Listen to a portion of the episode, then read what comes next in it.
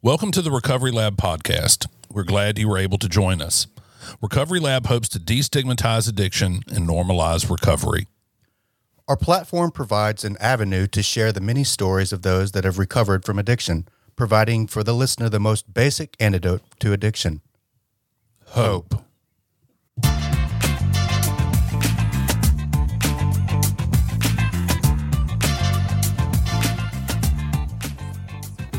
Right, everybody, we're back. This is episode number 53 53. of the Recovery Lab podcast series. I'm Drew Hassan. I'm Daniel Anderson. We are the Recovery Lab. We're joined today by the the majority of the staff of Bridge to Recovery. Is that right? Uh, close to about half, maybe. Half. Yeah. Very nice. Very nice. All right, y'all want to introduce yourselves? I mean, I can do it, but BJKK. It's not a boy band. I It's don't Bridge even to Recovery. Oh, okay. I didn't even I didn't make that connection. I'm John Conway. John hey, John. Bernard Mathern. Bethard- Bernard. Hey, Bernard. Honor the microphone. honor it. I'm Costas Matthias. Hey, Costas. I'm Katie Lambright. Well, look, y'all, I appreciate y'all taking the time to come do this. Yeah, thank y'all so much. Thank you. we have talked, uh, you know, off and on about how, just how many of us are in here right now, but y'all are holding it down pretty good. yeah, we appreciate you accommodating us in this tight, tight, tight space. So Yeah, really. this is really, really good. Yeah, I'd say the same thing though. Thank Daniel the Oz back there, the unseen, the unseen narrator. All right, let's uh let's let's hop right into Well, let's it. get, let's get down to it. All right, so we we we kind of gave y'all a roadmap ahead of time. Costas, since you started this party, why don't you tell us a little bit about how you got into the uh, therapy business? Um, What was the impetus? And maybe get a little closer to the microphone. is that better? Probably. Yeah, you'll get the the post of shame if you don't. We'll post it no. up there. Get close to the mic. All so right, all right. We want to avoid that. Um, okay, so I'm going to give you a snapshot. I'm going to try and make this short. So, born and bred in chaos and addiction, and went to college. oh, Actually, in ninth grade, my art teacher asked us, "What do you want to do when you grow up?" And I was like, "I have no idea. I just know I want to do something with art and help people."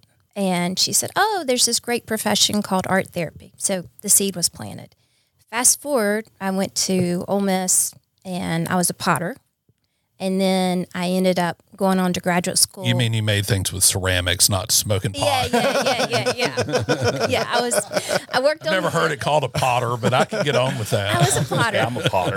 yeah. I also I was am a a potter. potter myself. Well, um, so my dad was from Greece, and we called him Bobby, which Baba means Greek, and I mean means dad in Greek. And we were at Piccadilly my freshman year, and he said, "So Costas, what have you learned in the college?" And I said, "Oh, I can make the most beautiful bowls." And y'all, I thought he was gonna die right there eating beets. so anyway, I thought I better learn a couple something else. Um, but I continued to be a potter, went on to graduate school, um, and I worked in this incredible place that I started working there right when the towers were hit. And um, we had individuals coming from all over the world um, to work on trauma. And what I realized is that we were treating addicted survivors of trauma.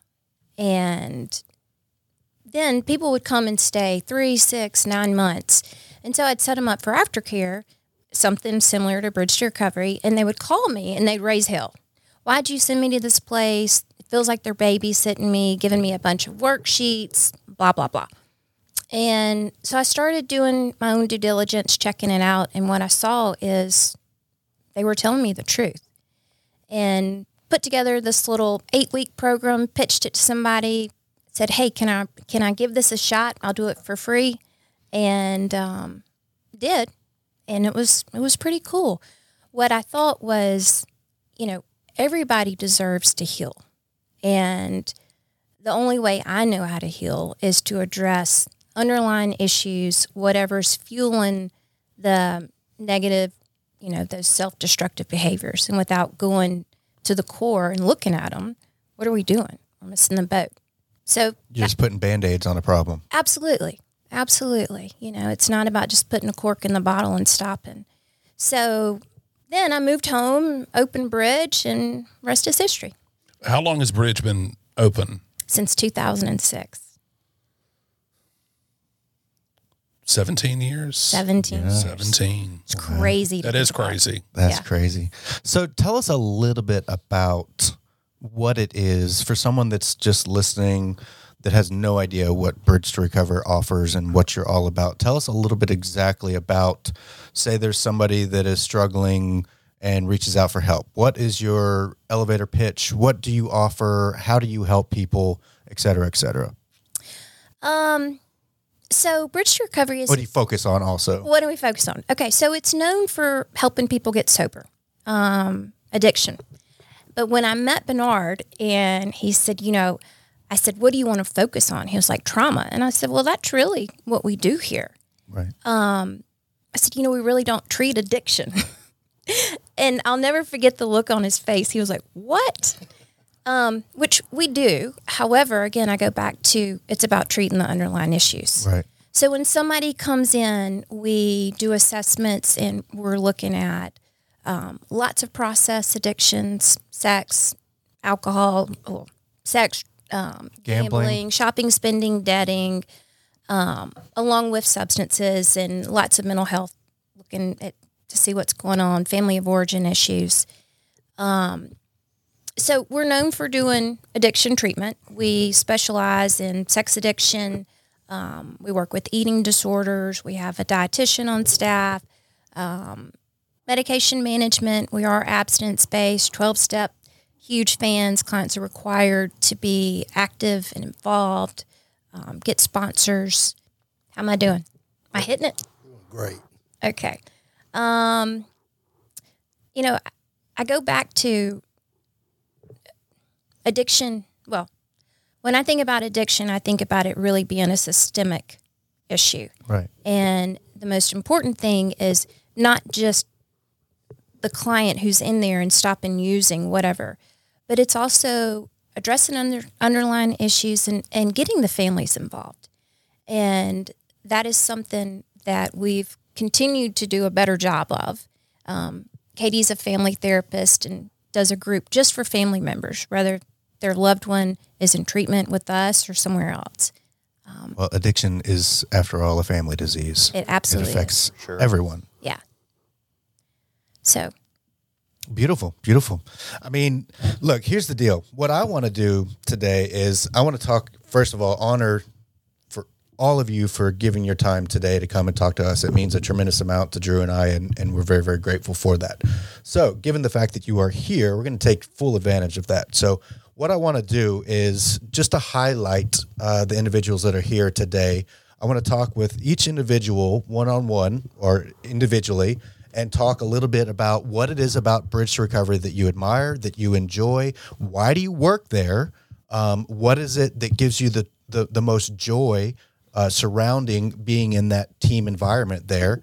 Uh, and just a little bit more about you know what what it's like for you to be a part of uh, Bridge to Recovery. And my hope in this is um, to create um, meaningful connections between our listeners and viewers and you who are here in the studio today. And the hope in that is opening up doors, perhaps in the future, to be able to have people say, hey, you know, my family member is struggling with you know trauma and addiction and gosh i really don't know where to reach but i did hear this podcast a couple months ago about somebody at like bridge to recovery and ridgeland or something. I'm going to reach out and see if they could perhaps help. So that's the goal of this today. So katie we're going to start with you and just tell us a little bit about you what it was like um, before you uh, started working for bridge what it's like now if you um, you know the the things that you're proud of most and the things that um, are, are the most challenging yet rewarding perhaps for your particular position and we'll just go around the room and and, and talk a little bit to to open up more doors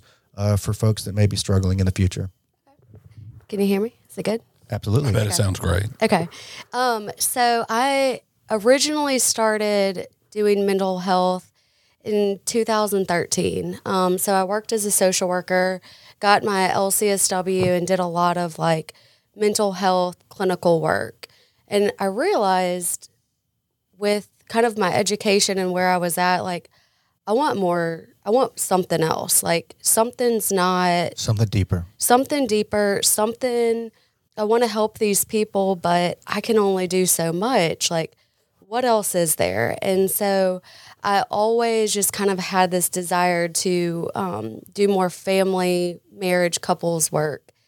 And so in 2018, I went back to school and um, got my master's in marriage and family therapy. And that's kind of when the doorway opened for me. Sure. And I kind of really saw the change that I was looking for and knew that was possible, but didn't quite know how to create it or be a part of it. So that was kind of my experience with kind of getting into that field. So then I worked, that's whenever I really started working like in addiction um, and working with families. I started doing like family week and I saw people's lives just like being transformed and not only their lives, but their spouses and their kids. And their life just felt more free and breathable. And they were actually living the life that they wanted to live. Um, and so that was really cool. That's kind of what hooked me. Um, so I met Costas in, when was that? 2022? No, 2021. 2021. And she approached me and she was like, I know you, but you don't know me. and I was like, in the least creepy way. yeah. And I was like, what? and so, um, anyways, I think I said, I promise I'm not a creeper. yeah, Oh, so the fact that you say that first. it, it helped to just really smooth it all over. And I was like, I like her.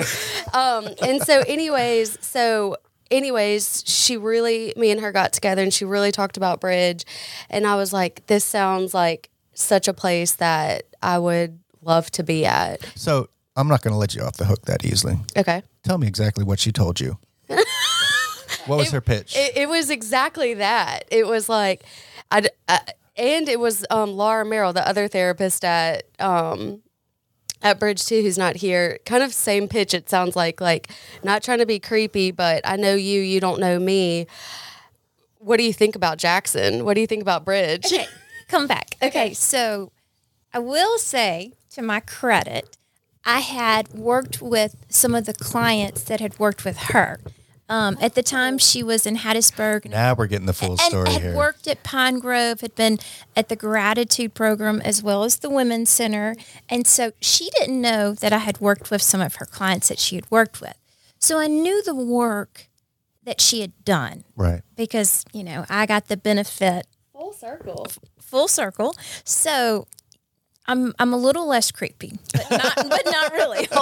It was it wasn't creepy. I was like, okay, I like the directness. You know, um, I, I would love a new opportunity and kind of hearing about something that because I knew a lot of the clients that we referred to Bridge, but I never got to follow up on. So that's kind of what was really appealing about Bridge. I was like, you know, I work with people who freshly come in, you know, and then we refer them to aftercare and continue continuing work. And I never get to actually see them like in recovery and like living their life. Right. Um, and it sounds like, not to butt in, but it sounds like I believe wholeheartedly that everything happens for a reason. And it sounds like you were at the perfect point in your life to be able to receive what she was saying to you. And it was just like kind of everything just kind of worked out a little bit. It did. It did. And so then like I loved what what what I loved about Bridge is like, oh my gosh, like you get to see people like living their lives, like Right. integrating back into their work and their home and like I don't get to see that. After 60, 30, 90 days, like that's kind of it. I'll get letters and say thank you for helping me, but other than that, I don't actually get to like see it happen. Right. So um that's what you know, Costas kind of pitched the idea and I talked to my husband and I was like, okay, I like really want to take this opportunity. Like, I really want to try it. And so I did. And then, like, fell in love with it. And it was a place that I've never worked before. Like, what really, what, what makes me love Bridge is really all of us and the connection and the, um, the work that we get to do together, working together, it makes it because the work is hard with the clients and therapy Sure. and group and families and all of that. But this makes it so worth it. Yeah, you're a family. Yeah, we are. It's a family like- system. It's like a healthy uh, family system. I think we we need to on this podcast. We need to say that. it's like it's like a really healthy family system that I'm like, oh my gosh, this is this is amazing. Right. Because we're, I mean, I'm so like kind of like co- like I'm used to cos, I'm used to chaos as well, and so this is kind of a breath of fresh air where I'm like, I love that this exists and that I get to be a part of it. Right. Well, it's so great to be able to practice what we preach. It's so great to be able to feel that, do that, live that, and then be able to share that with clients. Right. Right. They feel that. I think that we Yeah. are close mm-hmm. like that. We do feel that way about each other, and we are a pretty cohesive Yeah. team. Right. Having chaos in the workplace is not conducive to having a, a successful Anything. business. Yeah. And you know, underlying that, I think that that's why a lot of our clients can get well is because we can model to them like what feel what is What health is. Yeah. you know, and, and taking care of ourselves and connecting and working through things together and not always being on the same page, but how do we still respect each other and work together? Like we get to model that to them and they get to be a part of that. right. So I think honestly, like it's our work and our connections and our relationship that actually help people the most. Like I'm not a genius. Like I'm not coming up with like the most creative clinical interventions on the planet here. But I do think that like what they get to see within us sparks them and say like, oh, I want that. I like that. Right. And I, I would I would encourage you not to sell yourself short because it sounds like you have a heart of gold and a heart that has a strong desire to be of service and help other people. So it really doesn't matter if you're the most create or or or not the most creative person in the world. If you have that heart, that's gold and that's everything you need. Sure. Yeah. And well said. Well said. I think that's kind of what ever, what everyone gets to see with us is who we are individually and what we bring and what we love and and it's showing up with everyone getting to see it. Right. Beautiful. Beautiful. I mean, this is great content. I love this so much. Good. I do too. Now that I'm not nervous, I, I feel I told really you good. it really is Yeah, pretty no. easy. Yeah. you, no, you this get is just- kind of in the swing of things, Yeah. and you lose sight of the fact that there's a camera over there. Yeah. No, we don't. I've kind of like blocked that out of my brain until just that Yeah. second. Yeah. You're welcome. Yeah, You're welcome. this is just a bunch of what do friends you having a conversation. To be, to be challenging though, like what I want people to really get kind of a behind the scenes feel for what it's like to talk to actual therapists who are doing actual work with actual people in early, early recovery. Like what's challenging? What do you wish people were better at? What do you wish that they would buy into sooner or quicker? Does something frustrate you? Does something Yeah, yeah. So I think the hardest part is seeing someone's potential to change and knowing what kind of that other side looks like and them struggling to accept help and go through kind of the muddy waters of change.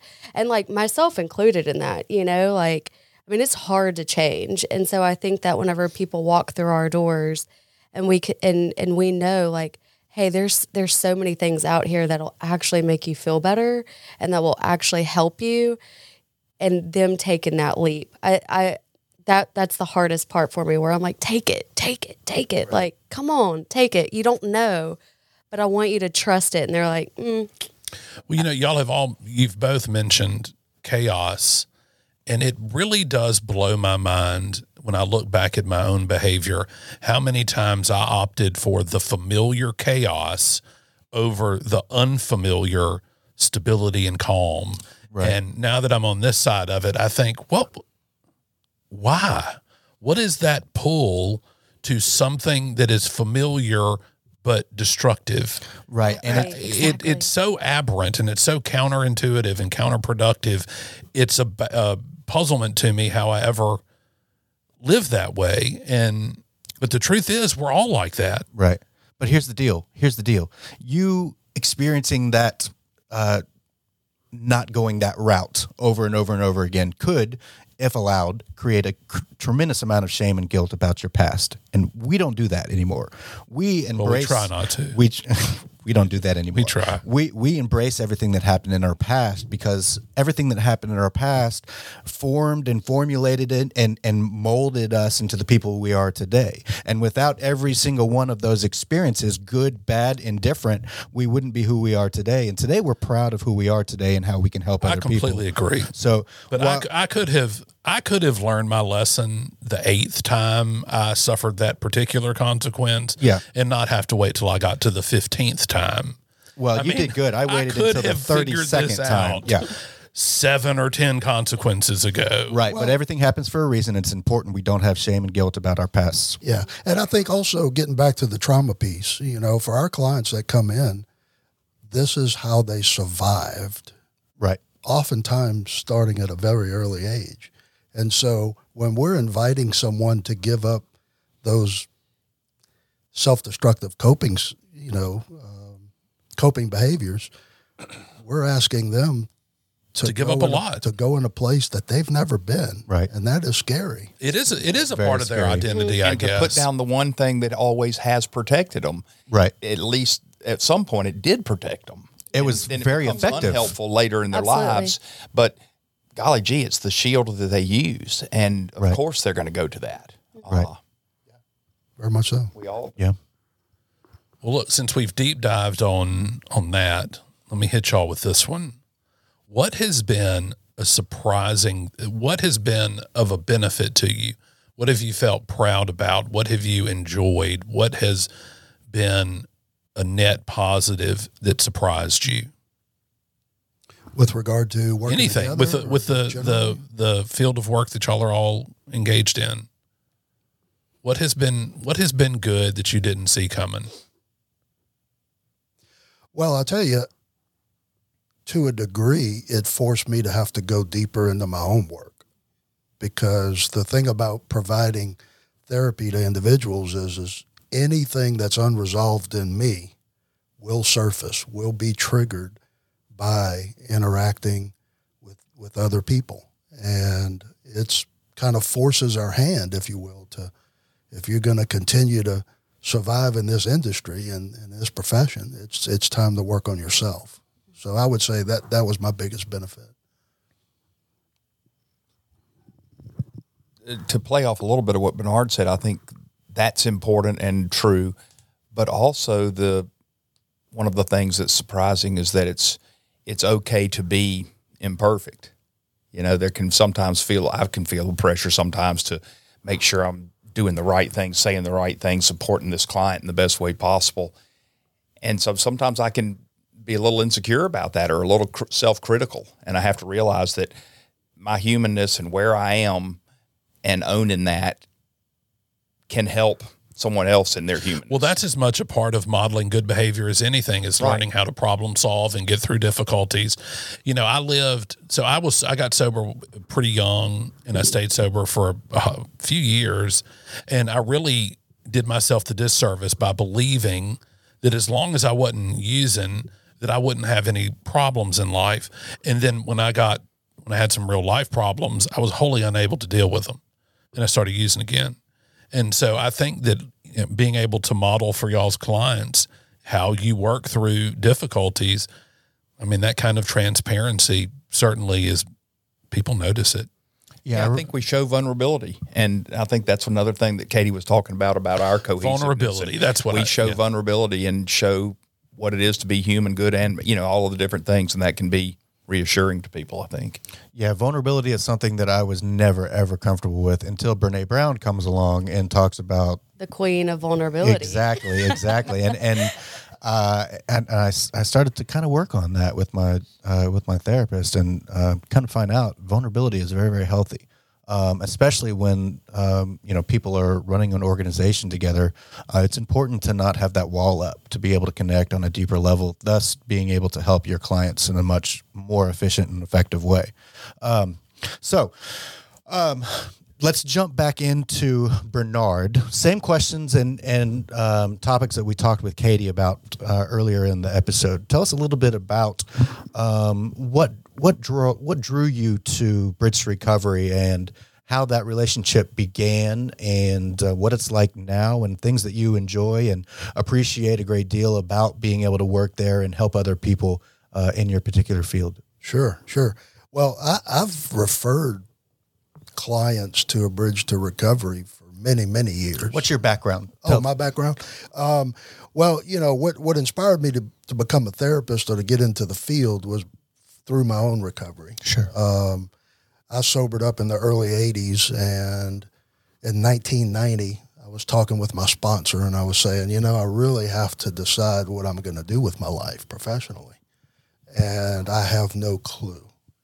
And he said, you know, it's a process.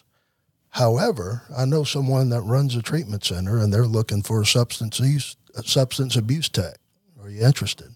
And that's how, you know, I was introduced to the profession. Sure.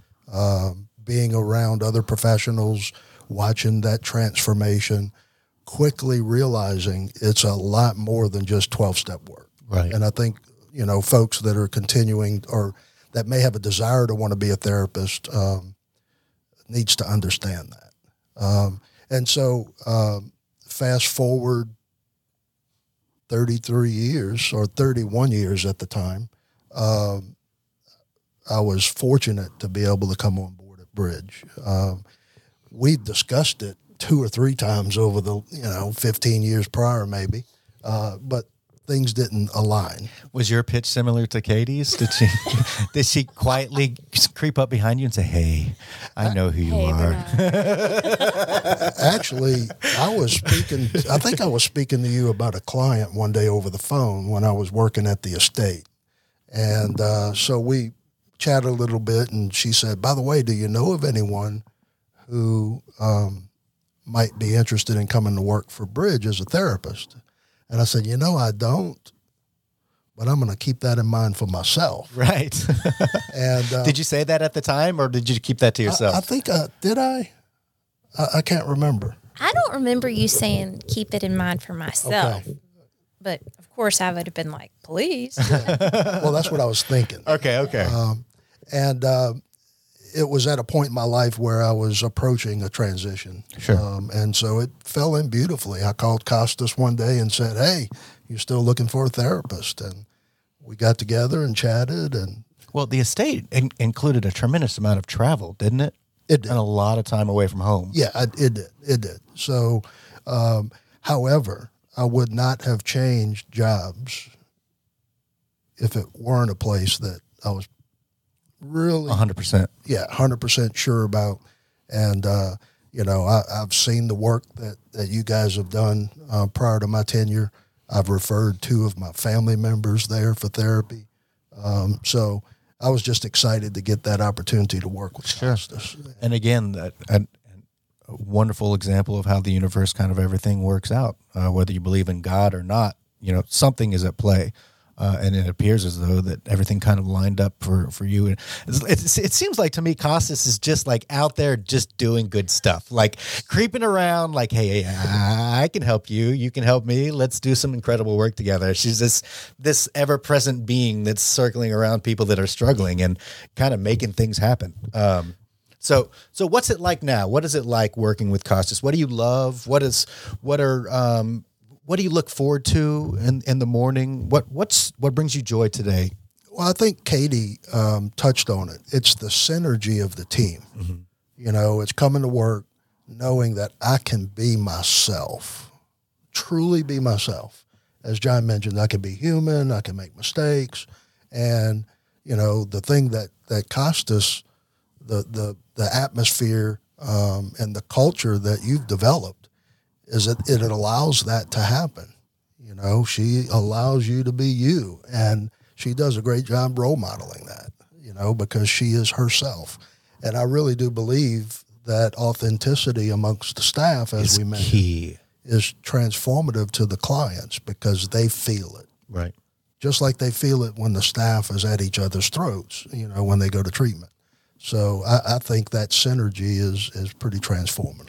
Yeah, and it, it's you know whether or not the patient um, knows or or witnesses actual uh, confrontations or negativity that's within the business. I have personal experience with a, a treatment facility um, that um, had a lot of uh, internal things going on, and um, perhaps the patients didn't um, firsthand witness what was going on, but as a result of there being chaos and confusion within the organization, that has that that finds its way out. That finds its way out and that diminishes your ability to help other people. So it's important to have that safe place for everyone that's involved in the corporation or not corporation but the the organization um, to be able to have a, a, a a solid front to be able to everyone's on the same page everyone is comfortable everyone is is um, they have the understanding that um, we are all imperfect and we're all imperfect together as a team. Um, and when we can all be imperfect together and be vulnerable and be open and express our concerns and not have, you know, well, you shouldn't be blah blah blah blah blah blah constant nonsense going on. That that creates a beautiful environment to be able to help other people, and that ultimately is the goal with having a a, a a treatment facility, I would imagine, is to be able to help other people. So, sounds like to me you're doing an incredible job, Costas.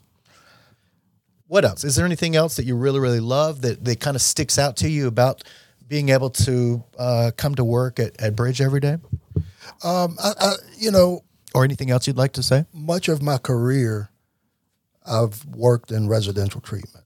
Uh, there was a brief period when I worked at Copac that um, I was able to to work with folks in outpatient, and I'd say that that's what I get excited about because people that are coming to us for services, they have the opportunity to immediately implement some of the things that that are discovered um, in group and individual therapy, and they can go practice that and come back and talk about, yeah, this worked, this didn't work, and I just really love that uh, because, you know, we we may have mentioned this earlier, but you know, name me another illness or another condition or set of conditions that we deal with that affect every aspect of our society. And so we help one get sober, we help many Right. improve their their their life, uh, whether they're addicted or not. And so, you know, when I when I remain cognizant of that, that just really fuels my passion. Um, and uh, yeah, Sounds like an awesome, awesome life you have to be able to go and, and go to a safe place, most importantly, and then be able to help other people with your past knowledge, your, your past knowledge and experience in your own life and struggles and being able to get on the other side of those and now help other people walk through those. It's a beautiful thing. yes, it sure is. Absolutely. John? Same question for you and Katie. Yeah, thanks. Um, mine, like Bernard, I mainly uh, got into this field via my own recovery. Uh, in 1998, I got sober from alcohol and drugs, and uh, after an amount of time with some sobriety under my belt, I realized, sort of, I think, like Bernard mentioned, that I just wanted to be of help, and I and I found that that I might be able to do something like that. I got my degree in counseling in 2006 and then spent the next 16 years doing work outside of the field, doing a whole different thing. Uh, and then, uh, interestingly, again, this may speak to our family connections and all, but interestingly, when in 2000, when did COVID hit? Was it 19, spring of 19, when the first 20. cases started happening? Uh, anyway, whenever I was just really ready to make a move and thought if I'm going to ever do this, I'm going to do it now. And uh, y'all may not know this, but the first person I called was Bernard. And I called him down in Lucedale, I guess, and said, Man, you know, it's been a while since we talked, but any ideas and anything. And I'm telling you, if he had said, Yeah, I've got a fence builder position out, out at the estate, I'd have said, Well, I'm going to grab my fence building things and be right down there. I'm the best fence builder you have Right. ever seen. I mean, golly, Bernard, if I could just tell you how well I make a fence, I could really, you know. Can I have a second of your Anyway, I. I was just really ready to make a move, and I had felt it. Uh, you know, I'd prayed about it, talked to my sponsor about it, talked to people that I cared about, and it was just time for me to leave a career I'd been in for a number of years and do this. Uh, anyway, we began talking about some different things, and then as uh, so, I went back to school and I got my EDS, uh, which provided more uh, academic hours that the licensing board required. Got that uh, so that I got my was kosher with the board, but then I needed supervised hours, and so I approached Costas. Uh, unlike y'all, she didn't recruit me; she just uh, you recruited her. Yes, I recruited Bridge, and, and again, would have been built fences for her if she had said, "Okay, that's what I want you to do." But I just basically called and asked her, and then met with her and started doing some hours there. And uh, we started the exact same day, didn't we? Wasn't our first? What was your first day? It was September. It was right after Labor Day, wasn't it? Twenty one. It was 20. No. Twen- hold on. Yeah, it was 20, um, 21 right after Labor Day. Yeah, Because you'd gone on a trip. Yeah. Maybe Disney? No, I was planning on. I Oh, was you had planning on going on a trip and ended up with COVID. That's right. Womp, womp, Okay. womp. Right. anyway, we started at the same time on the first uh, same first day, and uh, so you know, it's been. I really have had this what it was like, you know, and what happened, and what it's like now. I'm so glad to be there in whatever capacity I can be today, and the things they all said, I think, are so true. It's you know, you, you asked about the surprise. What's something surprising? It's that you never know when or who is going to get it.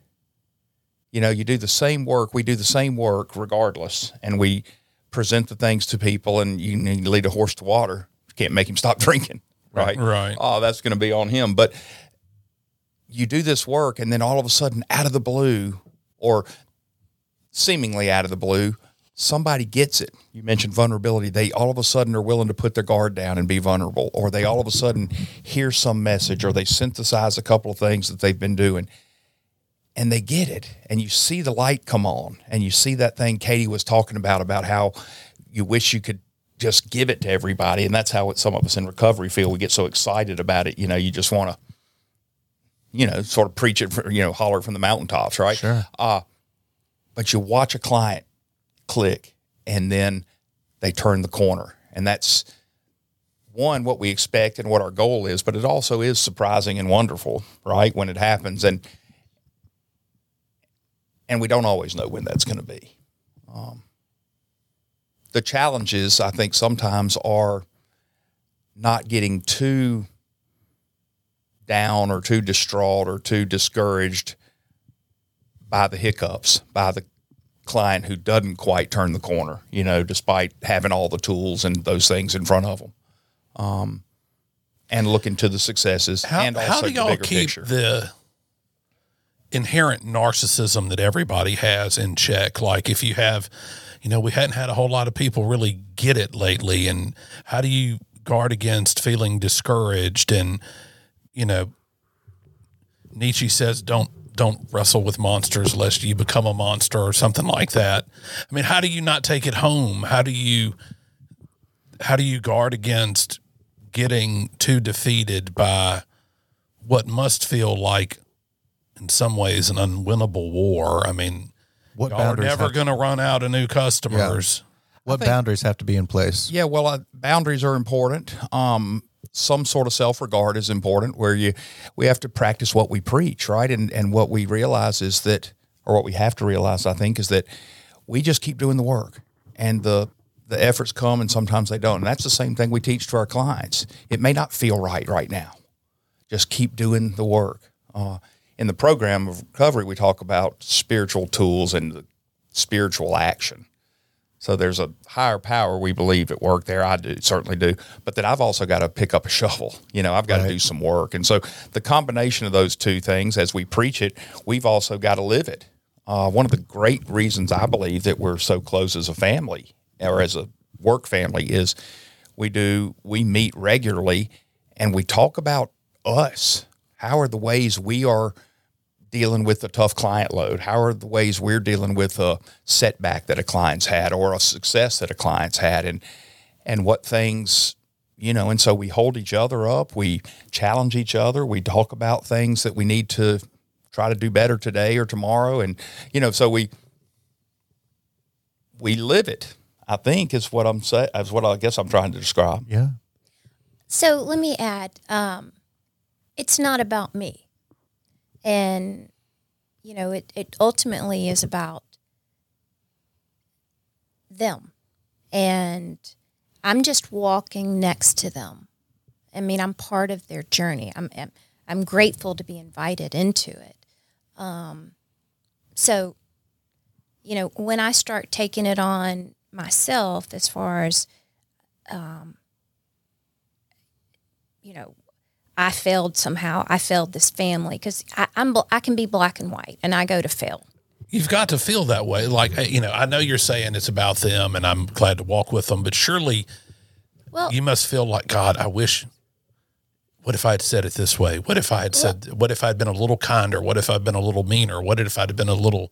Sure. I mean, I mean, I say sure. Um, we've had a lot of losses since fentanyl is just everywhere, and it's horrific.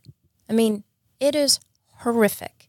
I've been to way too many funerals. We have been, and you know, of course, I go back and when we talk about this, like, what could we have done different? You know, um, I think that's human nature. At least for me, it is Of course. but when we can sit down and look and say, hey guys, you know, looking back over, these are the things we did. These are the these were the things we put out there for the family, everybody. Um,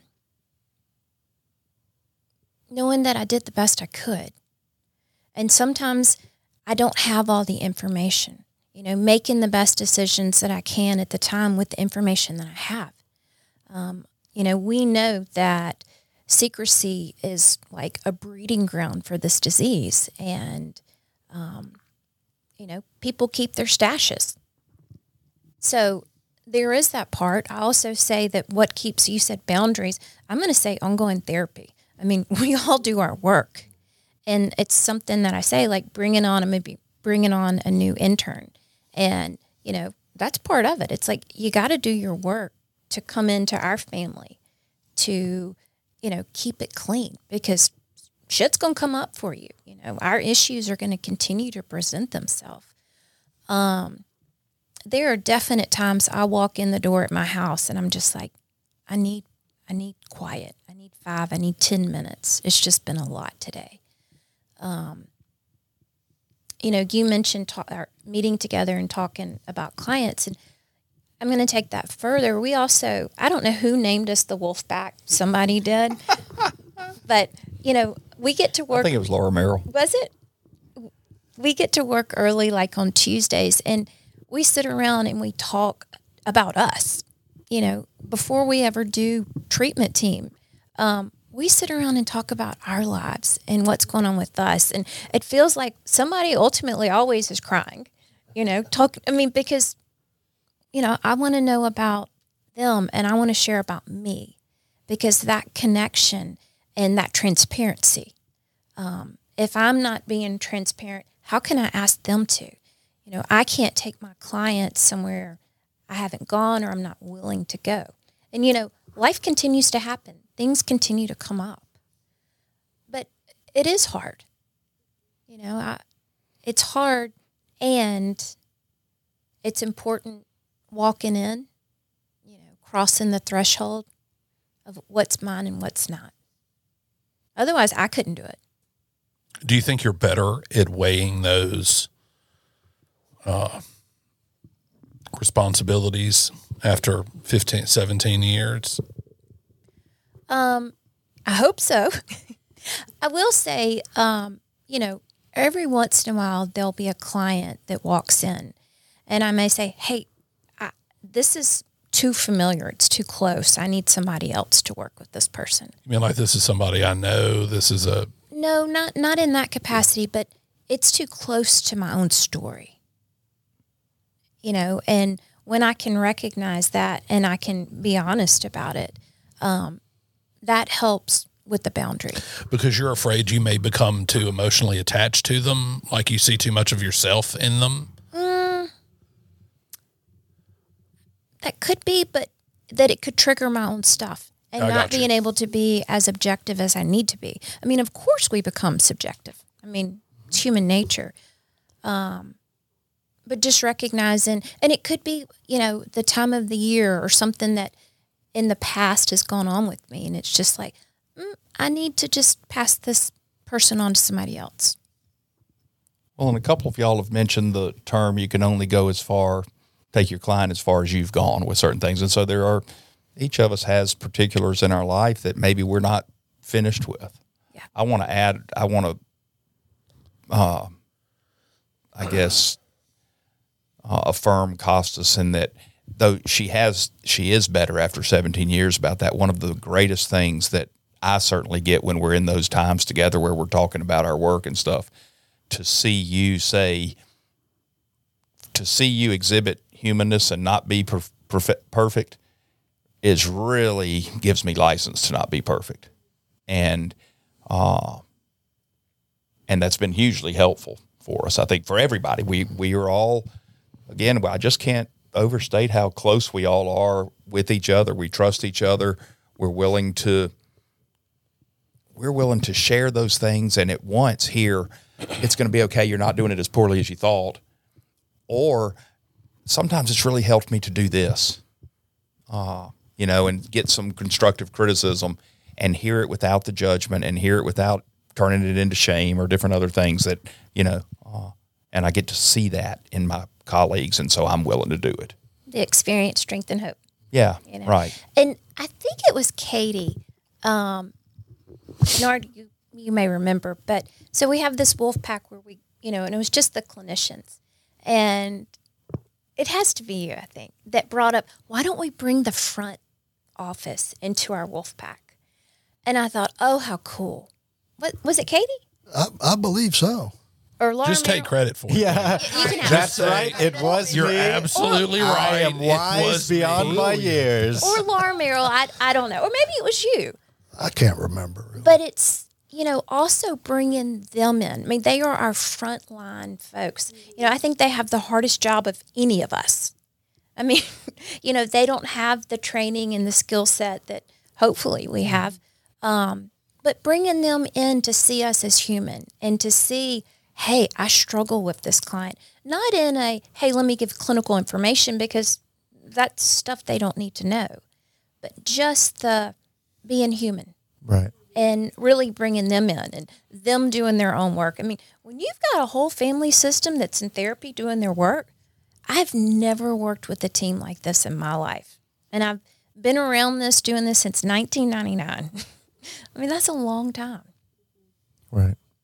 Yeah, it's it's beautiful. I mean, the one thing that just keeps sticking out in my head is about what you said is um, the fact that uh, what, Tuesday Tuesday uh, mornings is when the The wolf pack? yeah the wolf okay the the fact that um, you've created a uh, an environment that is judgment free from what it sounds like and that people can feel comfortable enough to shed a tear if necessary that's not very common for a lot of a lot of businesses organizations. It's often you know money is the bottom line and if you can't perform then you need to you know you need to get out and we don't have time for your nonsense. But it sounds like you've created an environment that is um, welcoming and loving and caring and compassionate um, to where everyone can kind of get together on the same page and do this as a team, you know, and, and nobody's having to do this alone. You've got support um, when when necessary. I'm reminded when I came on to Bridge something that Costas told me. He she said, Bernard, I don't care if we have three clients in IOP. If we need to refer someone to a different level of care so that they can get what they need, that's what we do. Hundred And percent. so, you know, it's it's a, just a testament to doing it the right way. Right. And you know, money comes, money goes. The the the main uh you, you can't focus on that. What what it sounds like what you just said right there is that money is not the main concern. The main concern is helping people and helping save lives. Um, and and an organization based on that premise is going to be successful. I don't care who you are. If you have a compassionate heart, a loving heart, and a desire to help other people, there's there's not a lot that can that can go on to to have that fail. So Well, and it parallels, you know, the 12 step program. Right. You know, if you do the next right thing, somehow the details fall where they fall. right. And I think that that's true too to your question that you had for us earlier in that you know, how do we deal with the fact that folks aren't making enough progress quick enough? You know, it's really not on my timeline. It really isn't. And, you know, I want it to happen fast because that's convenient for me. But maybe it takes every bit of that struggle with that client to truly dig deep and establish a good foundation. And that could possibly be after they're done with us, Right. you know? And so just kind of trusting the process that, that as Costas mentioned, we're only a part of a brief part of their journey. You know? Right. We're not there for the whole journey. But the impact that can be made if you're common and on the same front as a team is immeasurable Yep. in the long run. So Okay, so you know how I said I was a potter? Right. Right. we remember you hadn't said you were a that. potter. so let me give you another funny.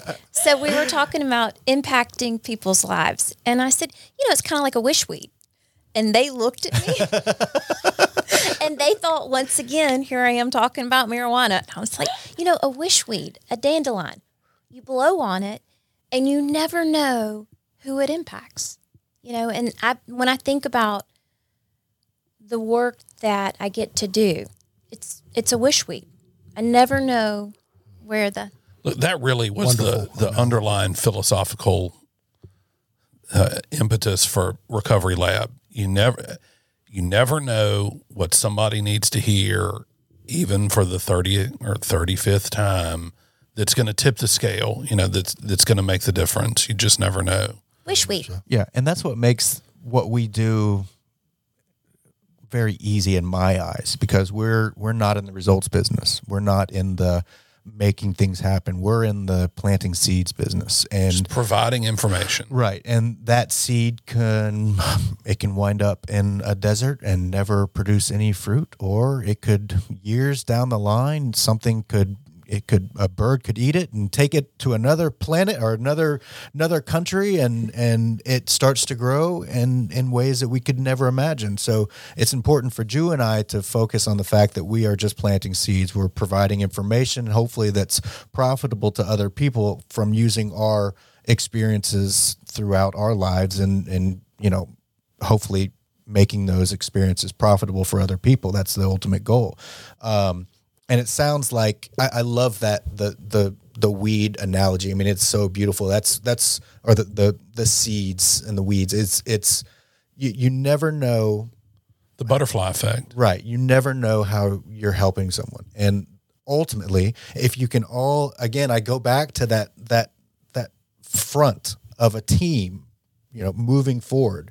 If you are going to be effective if that team is on the same page, that team is safe and happy uh, and content, then from that point on, seeds have much, much more of an opportunity to grow and to really grab in and, and to create something. And that, like you said, Bernard, that may not happen while they're with you guys at Bridge, but something, as long as you guys are doing what you have to do in order to be safe, sane, and happy, that is going to be transmitted to other people and ultimately that's going to save lives so i would encourage you not to get discouraged if if difficult things happen with patients or whatnot and, and to sit sit down fully in the fact that you're doing incredible work and you're helping people on a level that maybe you probably understand but you may not fully understand how deep your your compassion and love can go for someone else Very much so. I have a question. Really lucky. Again, I just want to express my gratitude for it. I think we're really lucky to have that opportunity. You know, we don't take it lightly. How has the dawn of fentanyl and the proliferation of pill presses uh, impacted how y'all conduct your, your business? Because truly, it really is Russian roulette. And I'm fortunate that I didn't manage to kill myself uh, with the drugs that I did, especially, you know, stuff off the dark net. Ah, That's a tough question to answer. Obviously, when we see in the client's history of past use of fentanyl, or they Well, it's in everything now. current use of fentanyl, um, or you know pills on the street. Uh, the one thing is, is, is everyone on the team is is very aware of those clients, And, uh, you know, we drug test regularly. Our drug testing is pretty advanced. So we can detect things that, that can provide us a, a warning sign or a warning flag. Um, we have a policy at uh, Costas and, and Dr. Trahulis, our medical director, um, uh, steered our policy to uh, if someone is on fentanyl, uh, they've got to get on uh, naltrexone or Vivitrol. Okay, or dovetails into my next few questions. How do y'all feel about Suboxone? How do you feel about you know the whole uh, MAT?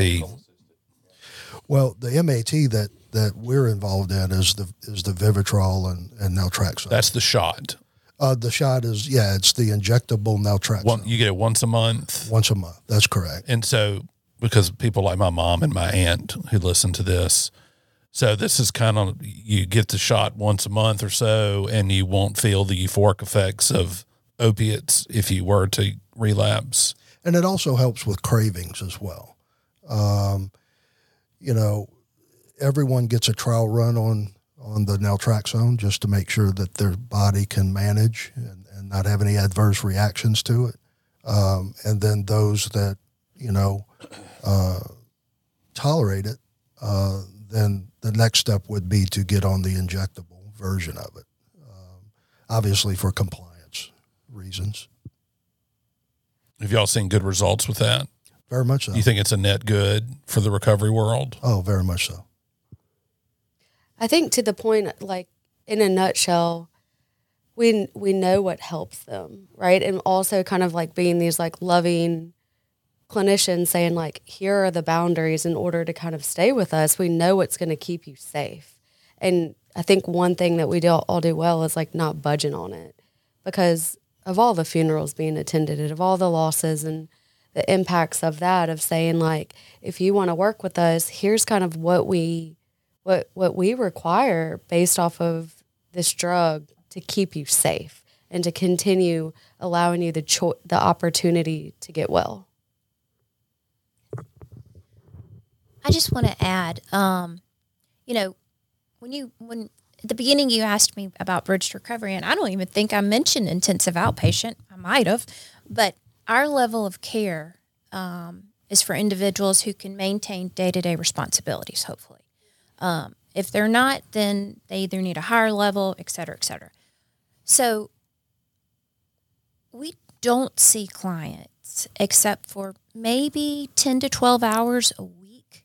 And that's a very small amount of time. Right. And so when we've got somebody, I mean, a lot of our clients have been to residential, they're stepping down to us. But then there's your clients who may never have had treatment before. They don't, you know, they don't meet criteria to go to residential or detox. And so, you know, this is like 101 for them. They have never tried to quit using. Um, so it's it's really helping them have the best opportunity to deal with the triggers that they may be unrecognizable. Um, they may be able to recognize, okay, stress, certain people, places, and things. But I also think it's so important for the unrecognizable triggers. And so, in a moment of, oh my gosh, you know, this feels terrible, I want to change the way I feel, hopefully this can help them not make just an impulsive, hey, let me go change this feeling. Look, it's such a tough thing to get tuned into. So I had a therapist for a long time, and I'd go in there and I'd be belly aching about, you know, some particular thing, and without fail, she would say, "Well, what happened the last week?" She talks just like that. What happened the, la-" you know, uh, a, a week ago, two weeks ago, and I thought, who gives a shit? What ha- did you not hear? What I just said about how my life was miserable yesterday? Why are we talking about a week ago? And now I see why she asked me those things and I, I call it my background computer. It's my background computer theory of, or hypothesis of, you know, th- the way you think, and you know, you are engaged in something, and you didn't even realize it turned on this program that's running in the background that's eating up some of your processing speed and abilities, and you know, a week later, like a computer virus, it's going to wreak havoc in your life, and That's why you got to run a virus scan. you got to have virus protection. Yeah. Well, I kind of think of like, um, you know, if you have a ball at the top of a hill and, you know, recovery's right there. And I always say, you're never standing still. You're either moving towards recovery or you're moving away from it. We can never just stay in that place. Right. And so, you know, if I think about the two weeks prior that she's asking you, you know, something comes up and my ball starts to roll and I may not notice it. And then something else happens and it's like it keeps going. And there's all these different places that I might be able to ask for help, have somebody else, you know, intervene. But by the time it gets down right before relapse, it's too late. The only way typically is somebody else intervenes on you Right. because you're going to use. But it's like you have all these different places before it's a the ball's downhill. Right. And it's just so hard to to be in tune with your own limitations and the things that that set you off and Well, that's the point of living in community and consultation. You know, when you've got people around you that can see the backside of you, that unknown piece that we're blind to. I mean, because think about how often it is somebody says, What's going on with you? You know. Well, and we're so good at compartmentalizing. You know, as humans, we do that, right? And so we we all think, or we're like apt to think, my drug problem or my alcohol problem is this, and it's not connected and related to what's going on in my life. It doesn't have to do with the carpool line being too slow, or it doesn't have to do with the boss who's mean. It doesn't have to do with those things. And you know, that ball starts rolling typically not from a craving particularly or something focused on the addiction, but I use a term a lot in one of the groups I work with. I say seemingly inconsequential decisions, where I think it'll be okay to stay up a little later tonight, even though I've got to wake up early for work, or it'll be a little bit, it'll be okay to put off that bill for now, or you know, different things that have to do with my being that later place me in that position that you're like your therapist is asking, what was the setup? What's the context? I'm not going to feel right if I keep blowing off my creditors. I'm not going to feel right if I continue to have these other things in my life. And next thing you know, I go back to my tried and true solution, Numbing the evil I know. Yeah. You know, And we go back to it because it's effective. I mean, it, It works. yeah. Right. I think to Costa's point of just the power of being able for people to mirror back, like what's you know what what's really going on with you that you might not be able to see. It's hard to see our own ears. So whenever we have people that know us that can say, "Hey, you're doing that thing," we're like, Right. "Oh, okay, hold on. Let, let me, it's let me hard do to something see with our own ears. I love that. It is. that." Can you see them? I can't. it's funny to ask people that and make them watch them. Try, Because try. everybody will try it just for a second. Maybe my ears. I Maybe did. I can be the guy who sees his ears. You're the you're the unique exception.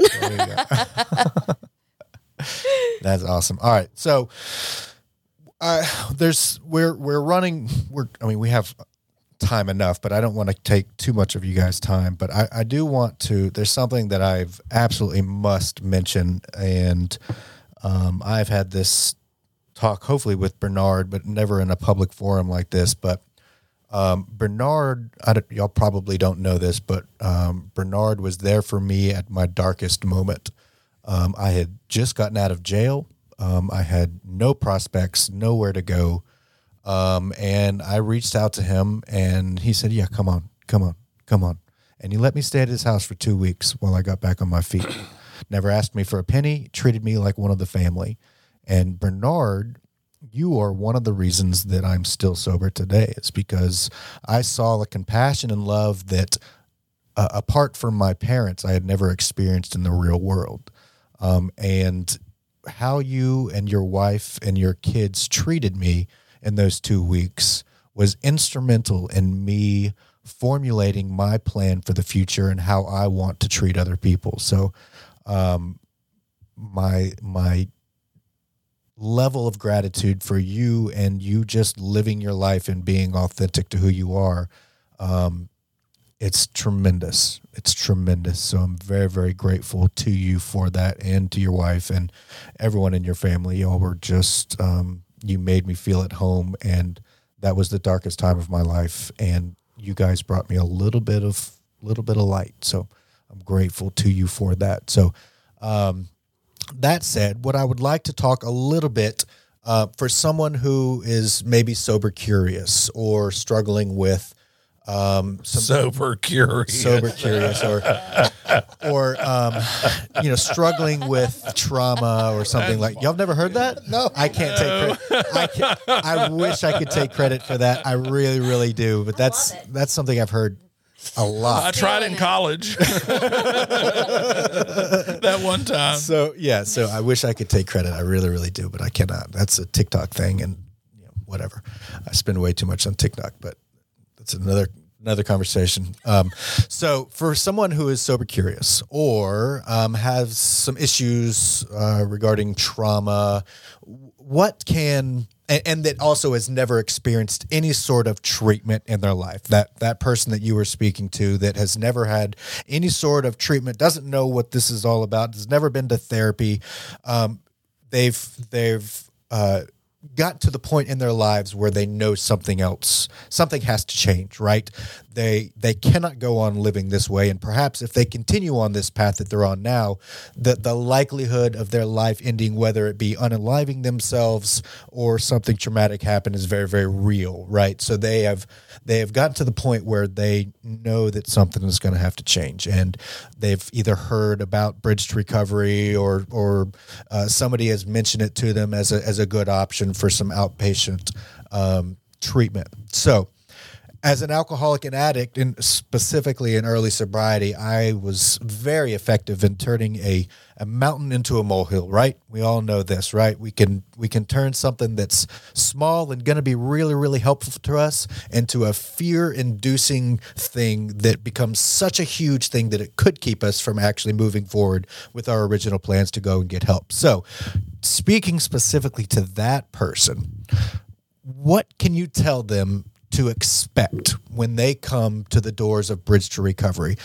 Bring that down a little bit. Explain to them what they are about to experience, what can they what what they can expect, uh, and, and kind of help ease that person's anxiety a little bit about what they're about to do. They're not about to. Their life is not about to blow up. Their life, you know, is about to become very very beautiful and rewarding should they decide to stay sober. So, what do you tell to that person that is um, struggling with what's about to come by giving you guys a call and starting with their treatment? How do you ease that anxiety to that person? And this question is for anyone. Well, you know, I'll, I'll put my two cents in. I think that it's important to help them that look, we need to focus on one step at a time. You know, is let's let's deal with what's in front of us. Yeah, and this person, their life is falling, in every aspect of their life Yeah. is crumbling as they Yeah. speak. Yeah. Yeah, just uh, trying to help them become hopeful, or at least embrace the idea that maybe hope is before me once I take some action. Sure. So many times when I'm in the middle of fear, it's not necessarily what I'm dealing with in front of me. It's what I'm imagining the future is going to be like. Right. And what we know is is that people who have addiction, um, especially those that have used for an awfully long time, and those that started in their adolescence, you know, there's a biological component to that. You know, the brain just isn't firing right, uh, and so going back to the old software analogy, and it needs a, a patch, if you will. Um, so helping people understand that a lot of what you're experiencing, number one, is normal for your condition. Number two, other people have been able to overcome it, and that's available to you. Y'all hear my stomach growling over here. um, you know, it's one of those, you know, when when somebody's on the phone, it's having you come in and we're just going to talk and I'm going to ask you some questions. Um, you know, when I think about just walking in the door, usually my dog Allie, she's a lab, is walking around. Um, you know, I can't tell you how many peanut butter and jelly sandwiches I've made for people. You know, um, it's a very warm. You said Ridgeland. We actually moved to Jackson. Jackson. Okay. I No, no, no. So sorry. No, don't be sorry. Um, you know, Did you find that peanut butter and jelly was like particularly calming to people or look, It is to me. I love a peanut butter and jelly sandwich. I eat so many peanut butter and jelly sandwiches.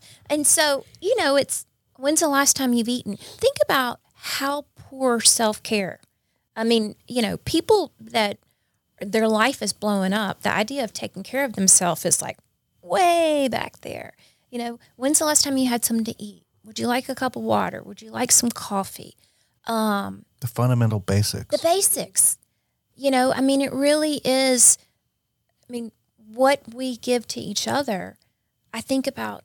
It's important to give it to whoever walks in our door. Um, so there's a real warmth to it, but it's. I mean, of course, they don't know that they're scared to death. It's like, how am I actually going to talk to this person? And so, in talking to them, you know, this is completely confidential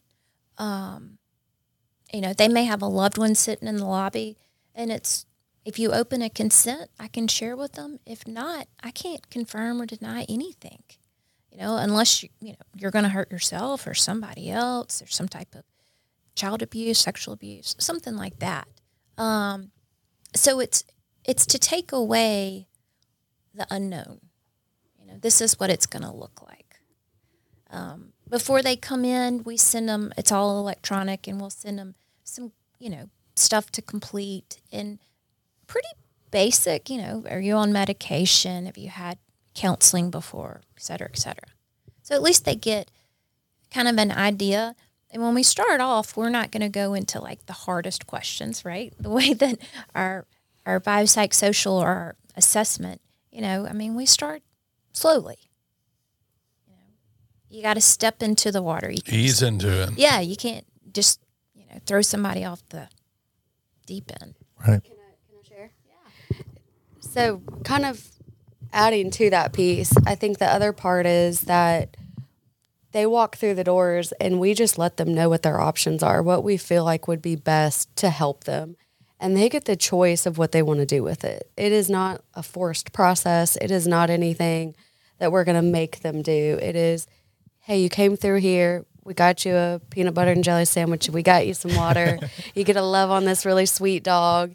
You get to sit on a comfy couch. And if you want a blanket, we'll get you a blanket and answer these questions. And here's kind of what we think would best help you. And here's where we think could best do that for you. If you want our help, we're happy to do it. If you want to not take it or look into your other stuff, like that's okay too. So there's so much like choice in it too. It's not any forced thing. Right. Well, we y'all mentioned the phrase before. We've talked before about we meet people where they are, you know, and some are more receptive to hearing more than less. I mean, you know, it just all depends. But we try to help them where they are at the start, certainly. And I want to put in a plug for our support staff as well and the front end staff because, like Costas mentioned, bringing them into the uh, meetings where we talk about things and sort of process it all. They are so good at being that fir- first face for clients. They're mm-hmm. really helpful. They're really It's incredibly They're- important. yeah, it is exactly because before they even get back to us, they're able to see someone who is happy and and helpful and willing to and wanting to. And non non judgmental of Yeah, the fact right. that your life may very well be And I think they feel I mean, Really hard clients right now. Feel that I, I can't speak for clients, but I think they feel that. Mm-hmm. I've had a lot of people talk about how wonderful the front staff is and just how caring and helpful. And like, I've heard nothing but great things about them. Yeah, we're absolutely. lucky for that. It's beautiful. It's beautiful.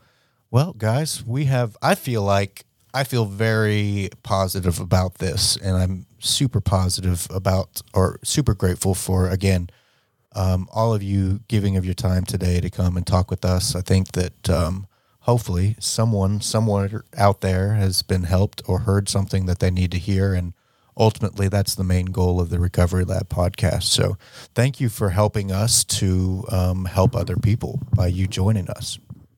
Bernard, do you want to say anything? Yeah, it's always great to be here. Thanks for the invite. And I just want to mention that you guys, uh, you guys are amazing. I mean, the platform that you're, you know, exposing people to is just wonderful. It's it's overdue. It's been needed, um, and so you know you have our utmost support. Well, thank you. We appreciate that. Thank you. Absolutely. All right, ladies and gentlemen. Well, We're out. We're, We're done. out. Thank you Y'all so are much. Thank you. Thanks so much. Absolutely. See, that was painless, wasn't it? Yeah, not too bad. Not too bad. All right, guys, we will go. Uh, we won't see you next week. I'm going to be in Louisiana on the set of Swamp People, so I will not be here this next week. But uh, uh, we will see you the following week. Thank you so much, and you guys and gals and everything in between have a wonderful day. Thank you so much.